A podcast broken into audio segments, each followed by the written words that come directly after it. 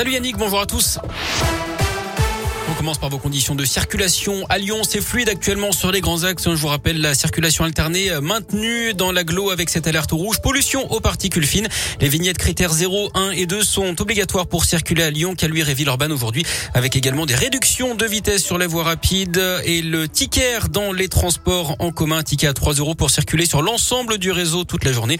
On vous a mis le détail de ces perturbations et de ces obligations sur radioscoop.com. À la une, cette nouvelle journée de grève aujourd'hui à Lyon et en France, mobilisation interprofessionnelle pour dénoncer le coût de la vie avec notamment l'augmentation des prix de l'énergie. Il sera également question d'emploi et de salaire. Les syndicats de l'éducation réclament des effectifs supplémentaires pour faire face aux absences liées au contexte sanitaire. D'après le SNUIPP, la liste complémentaire a été épuisée dans l'Académie de Lyon. Le syndicat qui a recensé 1631 journées où les profs absents n'ont pas été remplacés entre novembre et décembre dernier. Du jamais vu d'après l'organisation qui demande également donc des hausses de salaire, la distribution de masques FFP2 pour tous et la création de postes pour garantir un enseignement de qualité. Manifestation prévue à 11h30 devant l'ancienne gare des Brotteaux à Lyon et au lycée à Douaneau de Vaux-en-Velin. La mobilisation se poursuivra ce soir avec une nuit du dernier chapitre. Les personnels réclament le report des épreuves du bac prévu en mars. Selon eux, il faudra travailler nuit et jour pour terminer le programme dans les conditions actuelles.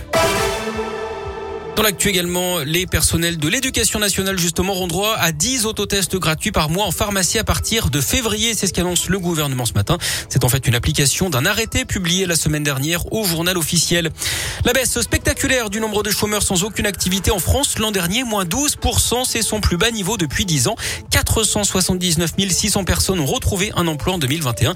Cette baisse compense l'augmentation observée en 2020, plus 7% et demi au plus fort de la récession due au Covid. La baisse du chômage donne le chemin du plein emploi. C'est ce que dit la ministre du Travail, Elisabeth Borne, ce matin. Elle s'était introduite dans le système informatique de l'hôpital Édouard Herriot de Lyon pour retirer des fichiers et les remplacer par des QR codes injurieux. Une ingénieure de l'établissement opposé à l'obligation vaccinale a été interpellée dans l'agglo lyonnaise.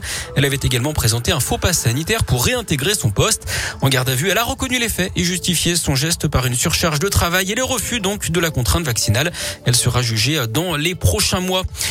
Une tentative d'arnaque à l'assurance à Bourg-en-Bresse dans l'Ain en début d'année en pleine nuit. Un homme a incendié son véhicule sur les voies de circulation avant de rentrer chez lui. Ce qu'il ne savait pas, c'est qu'un policier l'avait pris en filature et l'avait photographié.